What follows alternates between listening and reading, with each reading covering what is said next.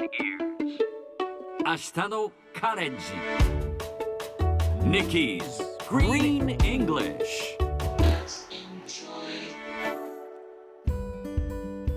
Hi everyone!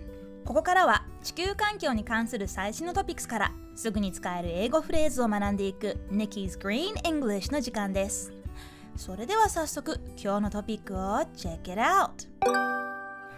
私は文字通り一人でした。これはイギリスの BBC が伝えたものです。コロナでソーシャルディスタンスが常識となりましたがそんなディスタンスどころではない孤独な仕事を強いられるのがアメリカの火災監視員 Fire Lookout という職業だそうです。荒野にポツンと立つ塔でたった一人で数週間地平線まで煙の気配がないかどうかを見張ります。気候変動で山火事が増加しているということもありやり方は原始的ですが今でもアメリカの大事なお仕事です。さて今日のこのニュースの原文はこちら。I was literally alone. 今日は最後の alone をピックアップします。Alone スペルは A-L-O-N-E alone. 周りから孤立している状況を表す言葉です。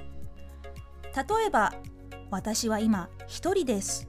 という時は I'm alone now. と言います。一人にしてほしい。という時は I want to be alone. と言いますが I want to be alone with you というとあなたと二人っきりになりたい。こんな使い方もできます。そしてほっといてほしいという時は Leave me alone かなりトゲのある言い方です。